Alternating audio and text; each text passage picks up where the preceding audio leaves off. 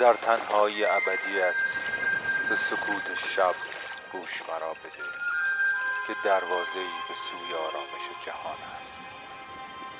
به آهنگ شب خوش اومدید.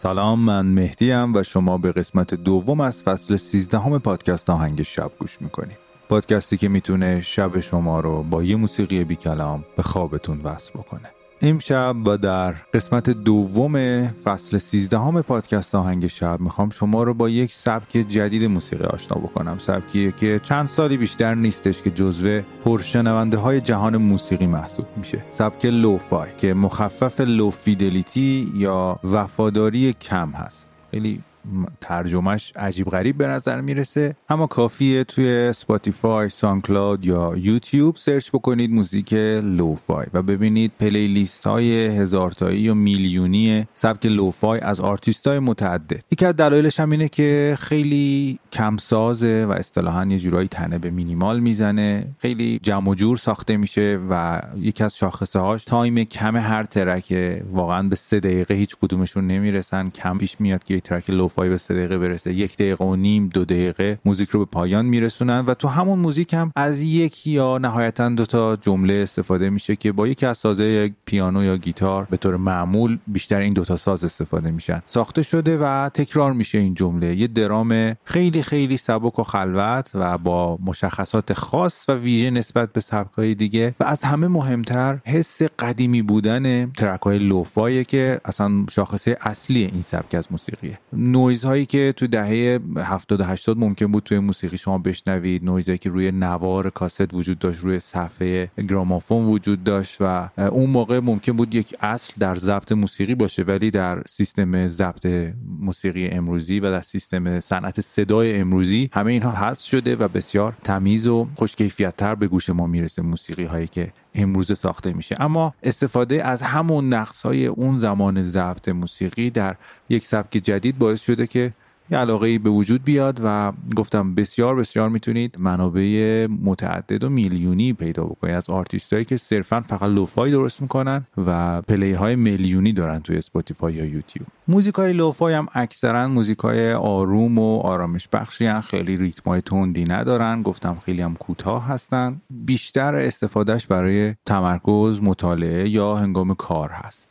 بهتون پیشنهاد می‌کنم اگر از موزیک استفاده می‌کنید موسیقی های lo-fi می‌تونه در روز موقع کار کردن بهتون خیلی کمک بکنه. موزیکایی که امروز میشنوید از آرتیست 24 ساله فرانسوی Dimension 32 یا بعد 32 هست که با ساز گیتار این beat های lo-fi رو ساخته. با داستانک جذاب و کوتاهی از رودابه بریم سراغ اپیزود دوم از فصل 13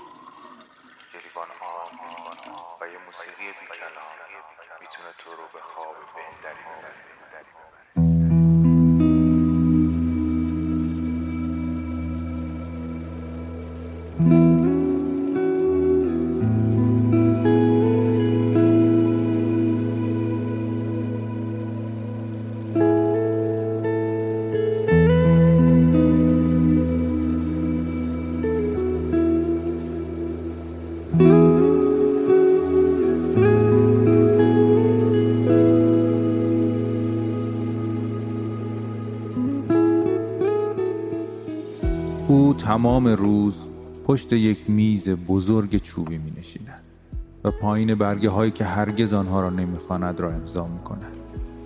تمام روز پشت به پنجره ای دارد که میله های آهنیش از گرمای خورشید داغ و برشته شدند.